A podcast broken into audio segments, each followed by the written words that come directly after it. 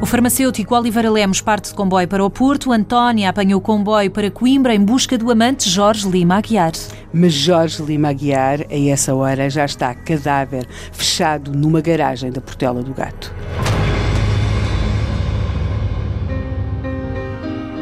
A desventurada amante do farmacêutico.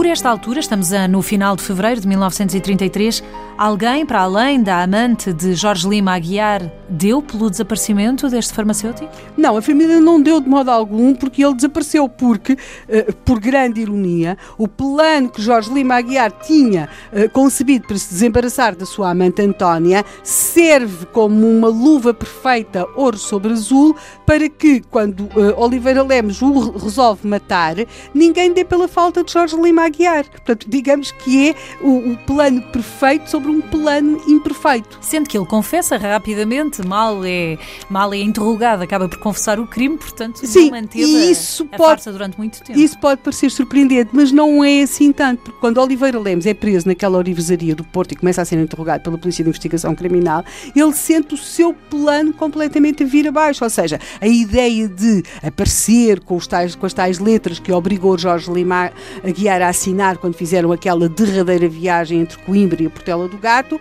eh, já não vai servir para nada. E então ele confessa tudo. Confessa o roubo das joias, confessa o assassínio do primo e nós vemos um filme quase a correr em, em, em, dois ecrãs diferentemente. Enquanto ele está na Pico do Porto a fazer estas confissões, está Antónia, a tal amante. Desesperadamente em busca do amante. Assim, ela já está em Coimbra ela, e tenta, e isso é espantoso, porque ela tenta desesperadamente falar com a mulher de Oliveira Lemos e a mulher de Oliveira Lemos tem em sua posse as cartas que Jorge Lima Aguiar deixara para que fossem entregues a Antónia, a amante, onde lhe diz uh, duas coisas. Diz que não gosta dela, que a quer deixar e que ela escusa de o procurar porque ele até foi para a Alemanha à procura de novos produtos farmacêuticos, nomeadamente aqueles que lhe permitiriam fabricar vinho gasoso. Não ficaram uns sacos para trás numa garagem em Coimbra? Tem a ver com a história ou foi uma tem, circunstância? Tem a ver com a história e vai, uh, digamos que, agravar muito a pena ou,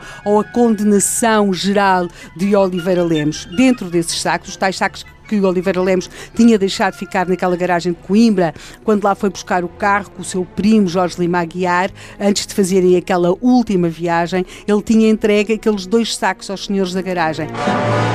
Esses sacos que ele até tinha comprado em Lisboa, no armazém Grandela, tinham lá dentro uma faca serrote, um machado, luvas e fio e arame. Ou seja, Oliveira Lemos pretendia esquartejar o cadáver do primo de modo a conseguir ocultar ainda mais a autoria daquele Foi um macabro assassino. calculado. Tão calculado que Oliveira Lemos veio a descobrir-se depois, até mandar, algum tempo antes destes factos, consertar e pôr muito eficazes e oleadas duas pistolas que possuía.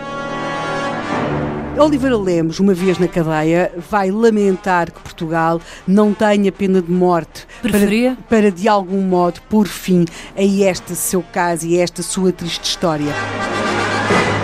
E Antónia? Este, bem, Antónia vai viver com os seus pais, com a sua família, para Saia. Mas, curiosamente, de vez em quando, durante alguns anos, algumas mulheres acometidas daquilo que à época se designava como crises nervosas vão apresentar-se em determinados locais de Portugal, dizendo ser a desventurada amante do farmacêutico assassinado na Portela do Gato. Mas não eram. Mas não, não eram. Antónia continuava a viver com os seus pais em Saia. A única coisa que não sabemos é se ainda chorava, estimava ou amava Jorge Lima Aguiar.